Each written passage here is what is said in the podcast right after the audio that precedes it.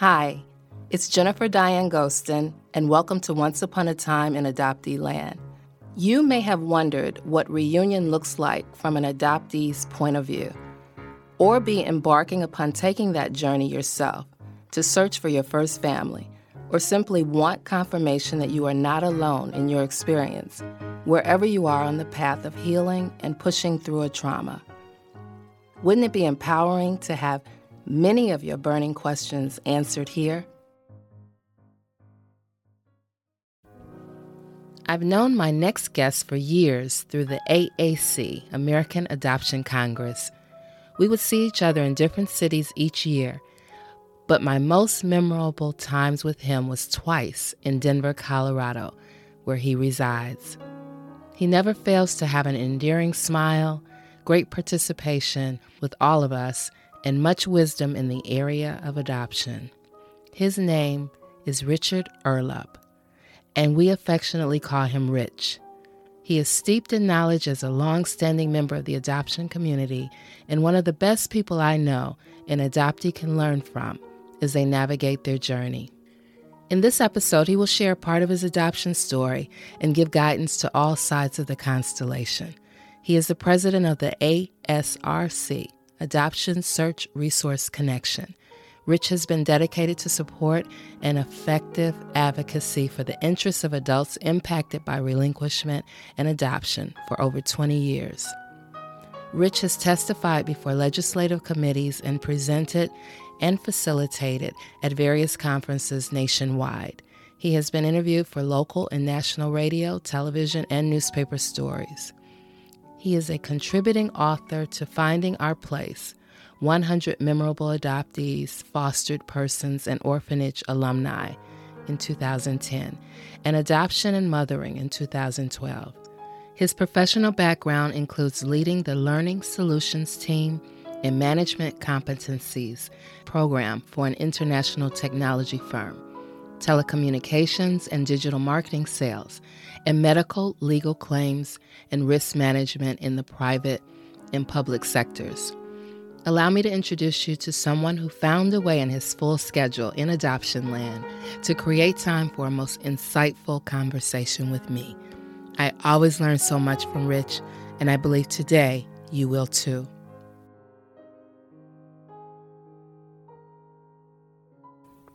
Well, hello, Rich. It's good to uh, be able to talk with you today. How's it going? Going very well. Thanks for having me. Looking forward to our conversation. I am too. And when you said yes and agreed to it, I was really excited because I know you've been connected to the adoption community for a long time. And it's really important to me that the audience get to hear from those that have really been paying it forward. Why don't we just get started, however much you want to share about your story? in adoption? Sure. Uh, I was adopted in Denver, though I was conceived in Minneapolis. And what I learned about my story was my first mother came out here and was supported by my birth father for about six months while she was waiting to have me. I'm working on a book that may never be finished. I'm working on a book because it's a really amazing story. Essentially, I was adopted in Denver through the state, so it wasn't a private agency. My dad used to say, "You cost us ten dollars, and you've been worth every penny." Mm. Which you know, it was intended as a joke. Right. But raised in you know just basically middle class Denver sub- suburban household. I had an older adoptive sister, and then, as happens with many families, a younger biological child came along, even though my folks thought they couldn't have kids. Uh, grew up with a fairly normal leave it to beaver kind of life in the 60s and 70s and wasn't really encouraged to talk about adoption growing up. It was a kind of a touchy topic, but I got some information, some non-identifying information when I turned 21, but did not include any names. And then after doing all kinds of typical adoptee things to blow up my life in my 20s, my parents were forthcoming finally with a document that had my birth mother's maiden name on it. And that really broke open my search. Mm. So You've always uh, known I, you were adopted? Pretty much. They always they always told me. One day my older sister who was also adopted got angry with me and she said, "You know, mom's not your real mom." And that was a whole different twist on what adoption was as opposed to, you know, we wanted you and the the common fantasy that adoptees have that their parents had a shopping cart and strolled up and down aisles and aisles of adoptees and finally picked you mm. because you were the special one. right. As opposed to the idea that a, a caseworker pretty much assigned you to them. And at that time, they were, you know, they tried to do what they could to match physical characteristics and particularly my adoptive mother's physical characteristics were pretty similar to my uh, birth mother's physical characteristics. So mm. that was interesting. And my adoptive father and my birth father both had blue eyes, and I have kind of big ears, and my adoptive dad had kind of big ears. So you fit in. They, yeah. They did what they could, I think, to make it a good fit. Mm-hmm. Yeah it wasn't until I was in my mid 30s that I actually located birth family. Both my birth parents, it turned out, actually had passed away before I was even out of high school. Mm. So I spent 15 years looking for dead people. Wow. And that has fueled a lot of my passion around the idea of, of um, working for legislative reform and supporting people who are in the process of search and you know defining identity and that kind of thing because you know no one no one should have to look for 15 years to find dead people. Yes. Yes. I know i met you some years ago at the american adoption congress conference and i think i would see you each year i went I like orlando denver twice cleveland. I just believe i saw you each time and, and I said, Rich is really committed. Like you like for the long haul, you're you're in this to to really help other adoptees. I guess all members of the constellation, right? Absolutely. The I think there's so much energy and grief and pain and angst and relief around this whole process that we've got to find a, a positive way to channel it, mm-hmm. and that's that's been my goal. Even after finding my story and doing what I can to facilitate support groups and work in legislative reform, it's a much less self-destructive way to channel that energy than a long list of things we all know can happen to adoptees. For sure. And so you have had an opportunity to really be involved in a lot of changes, um, I guess, all over the country, right? It's it's really kind of grown here in Colorado. Back in 1995 to 2000, the uh, NCSL at that time was pushing for a national bill that would seal all adoption records for 99 years. Mm. And that proposal came to Colorado, so a bunch of us uh, went down and testified against that, and that really started the process here in Colorado. Once people heard our stories, we actually were able to turn back that initiative from the NCSL, the National Conference of State Legislatures, and that generated bills in Colorado to improve access. And it was a 40 year battle here with incremental changes you know, we all have the dream that that these laws should all be changed now, but in terms of legislatures, that's not always how it works. Mm-hmm. People even before me in Colorado, our group here was called Adoptees in Search. Now the name has evolved into Adoption Search Resource Connection to make it more inclusive and apply to more than just adoptees. Mm-hmm. But it really, literally, was a four-year battle yeah. And now that we've uh, gained access to records for adult adoptees, we're now one of our uh, key initiatives is think beyond the original birth certificate. Yes. So we've been working on passing laws to help foster youth aging out of foster care, helping them get driver's licenses, helping them get car insurances. Uh, and our lobbyist Shane Madsen is uh, working wonders with that. I'm thrilled to be involved, and uh, she's the Energizer Bunny behind our efforts here. And in many ways, I'm really excited to say and proud to say Colorado's become a model for the nation and uh, national reform. As you do what you're doing, what are your talking points? What's your approach? Is there a, a better way to work with conservative dominated states versus liberal dominated states? What are the, the talking points for people maybe with certain religious convictions? We, we've got it down to a fairly nuanced fine art. That's just 20, 25 years of blood, sweat, and tears. 25 years. Wow. I'm glad we're having the, the talk about look beyond the original birth certificate because in my case, I remember going to the adoption agency that's still in existence, has post adoption files, and there's so much in my file beyond the original birth certificate. And yet, by law in Illinois, I can't have that you know, they gave me a picture of me at six months old, which I hadn't seen a picture before then. But I'm thinking, yeah, it's more than the birth certificate that tells a little more about my story. I think that's pretty important.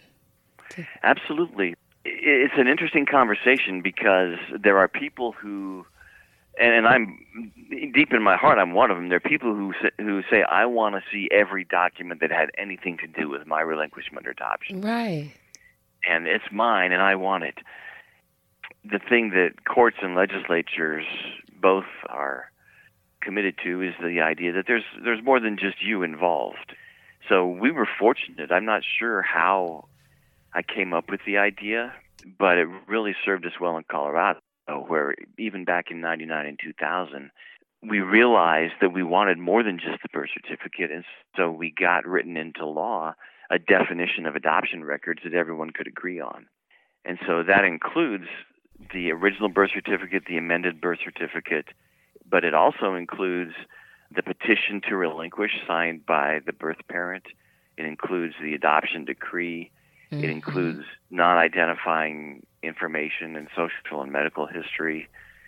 So it includes court documents, but it specifically excludes pre relinquishment counseling records because really those are personal to the mother and father. Mm-hmm. No child, whether adopted or not, gets access to their parents' psychiatric records. Mm-hmm. Okay. And so much as we may want to know all the intimate details of what went on and what was talked about, that's really that's up to the parent and, and the person counseling them. If they want to disclose that, they can, yeah. and we welcome it. And but I get there that. are there are limits. Yeah, I get yeah. that. I do think, and I wonder about this because, but I, I too found graves um, in my story, and once that was known by the adoption agency, they kind of took a little different look at what they would give me. You know, once I presented death certificates, and so I often wonder, like, would that be suitable? That if the parents are deceased, can you can you get that information? That yeah, that raises an interesting question because once dead people have no privacy rights. Yeah.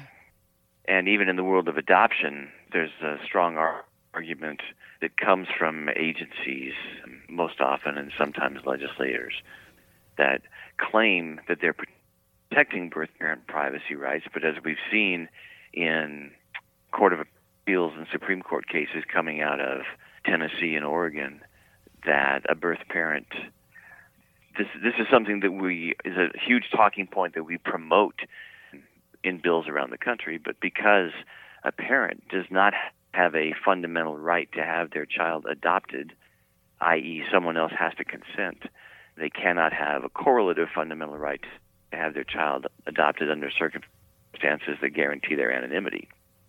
And even if they don't want to be found. So there are certain limits to privacy rights, and they pretty much go away once someone passes away. So that's an interesting question. In some states, will give more documents than Colorado does. You know, there's some states that will give pretty much the whole file, mm-hmm. and I'm I'm not opposed to that at all. But it's worked well for us here to negotiate an agreed upon definition of what records can and should be released, and, and that's a safeguard against any kind of typographical errors or intentional misrepresentations that might have been made on the birth certificate. Mm-hmm. Because you you and I have both heard all the stories about, oh, it was lost in a fire, oh, the birth date was changed, or the even sometimes the the gender was changed in certain records in, in an effort to conceal and uh, thwart efforts to find birth parents. Mm-hmm. And our whole goal is let's just normalize this. You know, let's let's make this like genealogy. Genealogy is the one of the top hobbies in the country behind gardening and video games. right. why why is that normal for everybody unless you're adopted? right. And then then adults are just free to have that conversation or not have the conversation or build a relationship or not have the relationship just like everybody else. Mm-hmm. So, your longevity in the adoption community, I would imagine you have a lot that you would tell the newcomer. I've been really focused on the person that's brand new to the community. I remember when that was me, and I was just like, what's going on? Like learning the language and all of that. And um, through the years, I want to like remember what that felt like to be brand new and and so what guidance would you give someone that's just like brand new to the community and just trying to get their bearings? That is a great question and things have changed so much with social media from the time that you and I probably got started. At the beginning, you know, I, I found a newspaper ad and a newspaper article that told me about the group in Denver adoptees in search and went to a meeting we met in the basement of a bank. And it was terrifying because until that time I didn't really know any other adoptees outside my adoptive family. And it was pretty hush hush and showing up in a place where there were 50 60 90 other people who were having sharing the same experiences was was both frightening and validating at the same time. Mm-hmm.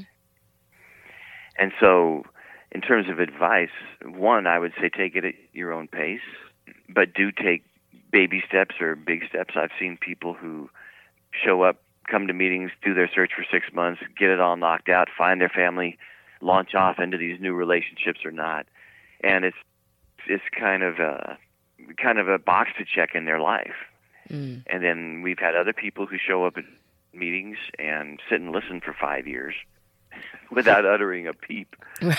and, and then finally build up the courage to uh, initiate the process to reach out to birth families. So everyone's personality is different, everyone's story is different, but I would say within that process there are certain common things. One is listen to yourself, listen to your deeper self, because we have a lot of messages we've internalized about our worthiness to know or whether or not this is a commentary on our loyalty or our happiness with our adoptive families or whether or not we're opening Pandora's box and the risks versus the rewards. Mm-hmm. That's a all big those one. kinds of things. Yeah. Oh my goodness, Yeah. yes. And they're not all happy stories. You know, we if you spend much time reading you understand that people don't generally surrender a baby for adoption because they can provide a stable, loving two parent home. Mm-hmm. Something was going on there that caused that to happen. And so I think most of us go in with our eye, eyes open to the fact that this may not be a happy story. And we've seen, my goodness, people have found parents in mental institutions. There have been stories of conception by, date or rape or, or uh, date rape or um, not date rape. Mm-hmm. Uh, and, and amazingly, even mothers who still welcome that child into their life. So that would be my other piece of advice: is don't start off with any assumptions. Mm-hmm. Just go with an open mind. Go with uh, maybe some hopes, but not necessarily expectations. Mm-hmm. And let let people support you. You know, let let others' words. That's what helped me so much. Is other people would say things that I did not have words for. Mm, me too. Yeah, same here. Didn't have words for it. And, and by reading books by Betty Jean Lifton and Nancy Verrier and now so many other authors who are coming along, having having words gave me power to address what's going on. Mm-hmm. I would agree. And that language is so important. And th- and that's the piece I remember the language, just learning the language and what felt better for me. Like you know, some people don't like um, out of the fog. Uh, you know, just just a number of things that you have to figure out what resonates or feels good for you, because you will hear the language, and and it's okay to hear it and maybe not identify with it for yourself, but understand what someone else is talking about in the community. Um, and it's a lot to learn, and it takes time. So you, absolutely, patience with yourself and patience with the process, and and there's kind of it's it's an interesting dynamic that I see evolving in social media. That uh, in some circles it feels like the idea of being triggered is a bad thing Mm-hmm.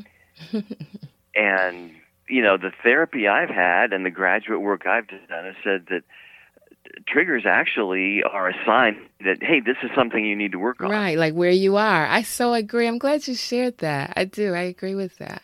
that the the goal of all this is not to avoid pain, M- much as pain isn't fun. right. But it shows you where you are. Like what worked for me, I'm like, oh, I still need to unpack that.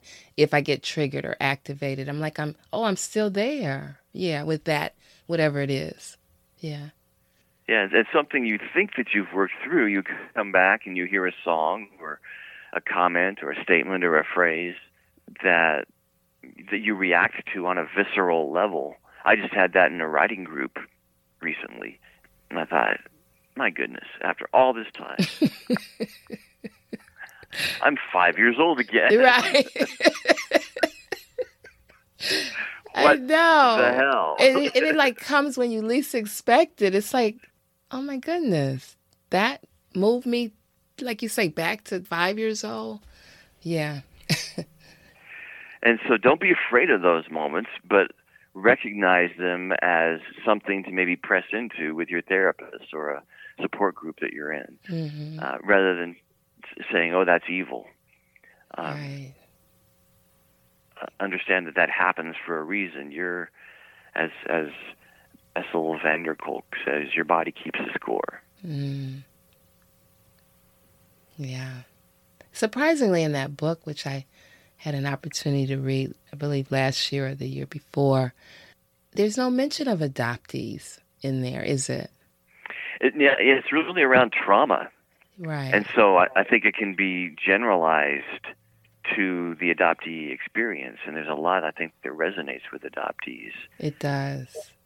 And that's good for us. Sometimes we we get in our own little echo chamber that there are some unique things about relinquishment and adoption that it's, sometimes it's hard for other people to understand or empathize with.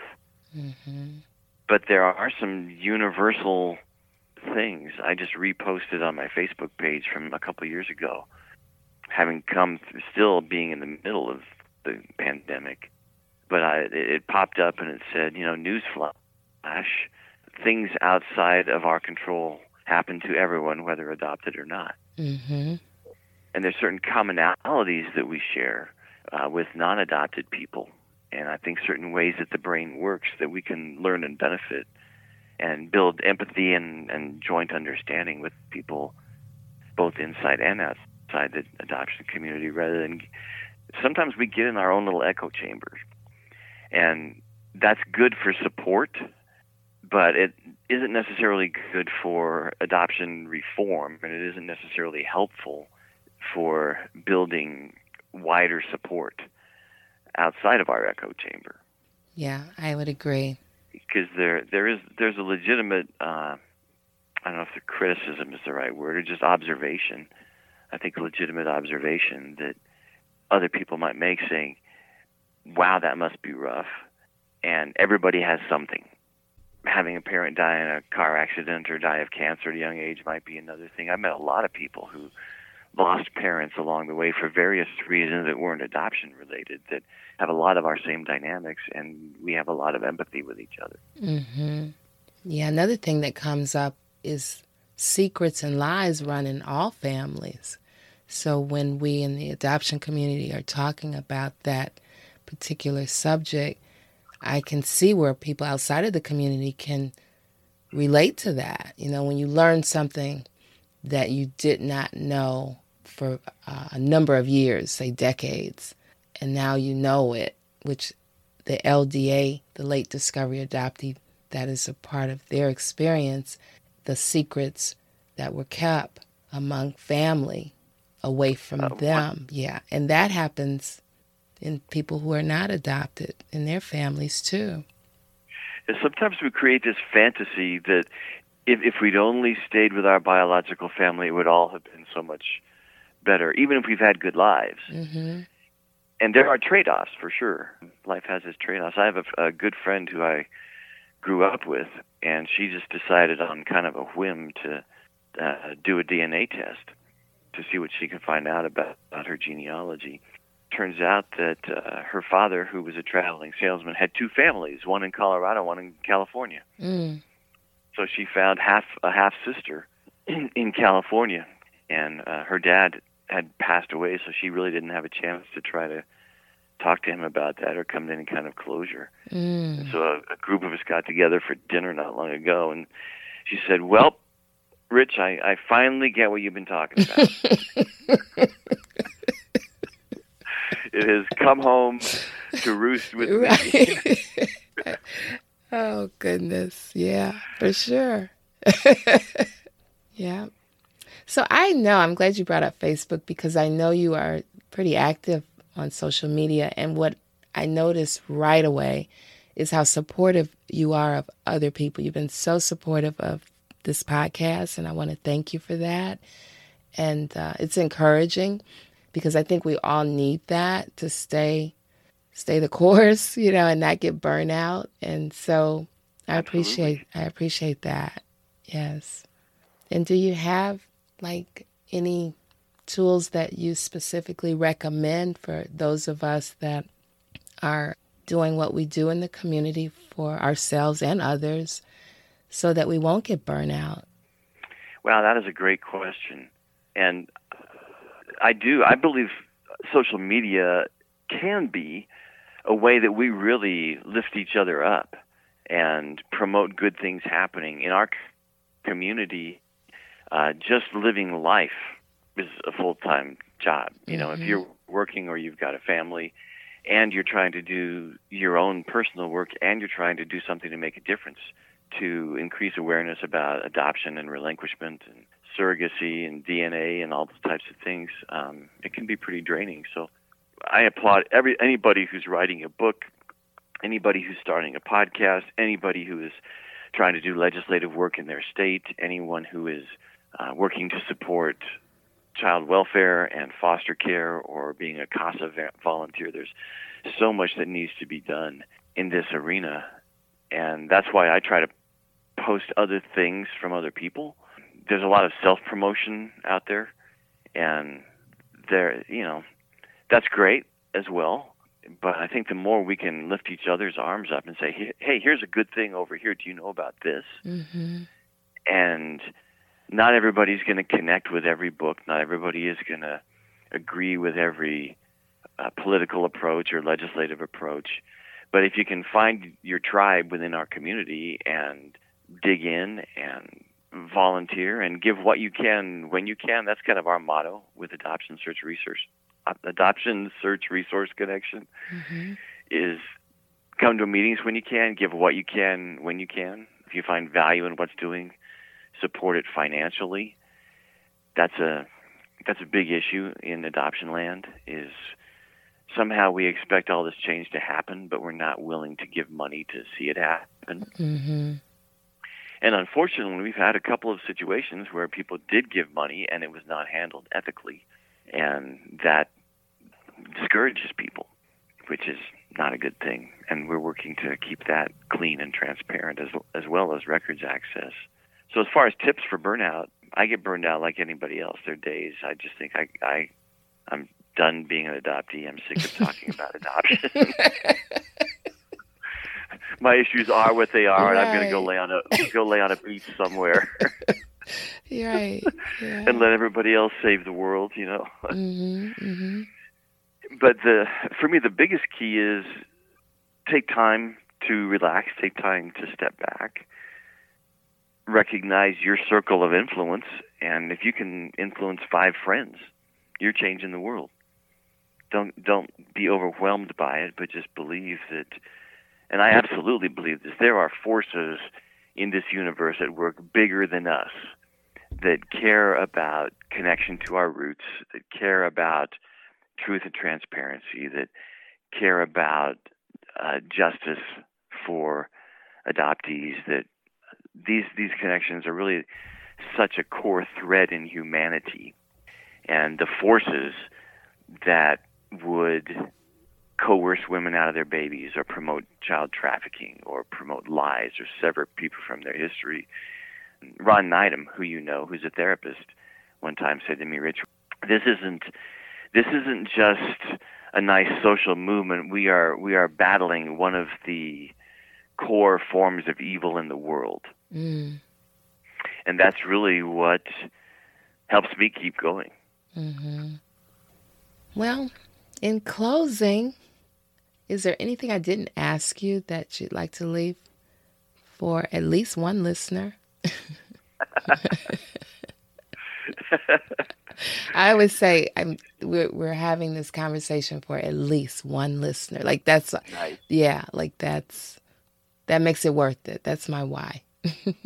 Absolutely. you you throw one pebble in the in the pond and the ripples go farther than you think. Yeah, so, yeah. So I think one I appreciate so much you having me on and really love your interviewing style and the way that you're doing things. And the biggest thing I would share, I guess, in retrospect is things evolve and your perspective evolves and healing can come in surprising ways. Impact can come in surprising ways. Help can come from surprising angles. We've had some of the the most surprising legislators who had a personal connection to the issue and got it step up and get behind us when we thought they would oppose bills all the way. And there comes a time where there's a, recognizing the difference between acceptance of the things that cannot change sets in, Mm-hmm. and that really gives you power. I once heard a birth mother say, you know, the moms who who make progress with their relinquishment grief are the ones who accept the years that they don't get back. Mm. And for us, as your quote, waking up or coming out of the fog, whatever the phrase you wanted to be, want to use, we, we get angry and outraged and this was so wrong and I had no voice and my identity was robbed from me and those kinds of things. But then over time you start to say, well, let's rewind that and think a little bit about it. Did anybody get to choose their name? Did anybody get to choose their parents? Mm. Does anybody get to choose what happened to them as a child when you're in the custody of an adult? From my experience, as time has gone on, it's been really helpful to find those commonalities to say, okay, my life would have had a lot of the same components no matter who raised me. Mm-hmm. Everybody, no matter who raises you, faces the challenge of deciding who you are, pursuing a career, building relationships, blowing up relationships. Mm-hmm. these things ha- these things happen to all of us. Right. And as we build a toolkit and we can accept the things that we used to be outraged by to the degree that we can and stay passionate about the things that we really need to focus on to change, I think that makes for a healthier community. Mm-hmm. I do too. Well said. Well, I thank you so much for having this conversation with me. It's really been enjoyable. Thank you so much for having me. It's been a pleasure. I want to read directly from the ASRC's website. People who have been around Colorado for a while say that it is a remarkable story, if not a minor miracle, for an all volunteer group to survive and thrive for over 40 years. We have met in people's homes, the basement of a bank, and a couple of churches. We're proud to have been featured in front page newspaper articles, radio, interviews, television stories, and an Emmy nominated documentary. We have been involved with Never Give Up advocacy efforts and a victorious Court of Appeals ruling. We exist for a little known but vital cause people like you with similar life experiences and challenges. The Adoption Search Resource Connections mission is to bring truth, education, advocacy, community, and healing to those who have been impacted by separation from ancestral connections. It doesn't get much better than that. I encourage you to go to their website and learn more about the organization based in Colorado. There you will learn about monthly meetings, small support groups, and how to support them. It was an honor and a privilege when Rich said yes to our time together for this podcast. If time in our schedules would have permitted us to continue our chat, we could have explored many more topics. I hope to have him back in the near future to pick up where we left off. Thank you, Rich, for having this conversation with me. Your commitment to the adoption community for over two decades is second to none. As a male adoptee who is center stage, I'm sure that there is an untold number of members from the constellation who recognize the value of connection with those who have shared experience of relinquishment, adoption, search, and reunion because of you. If you seek to be an ally of the adoption community, I hope you will consider making a donation to keep the show going at patreon.com forward slash adopteeland. Your contribution allows me to present a weekly episode free of advertisement and is greatly appreciated to add a valuable resource to the adoption community.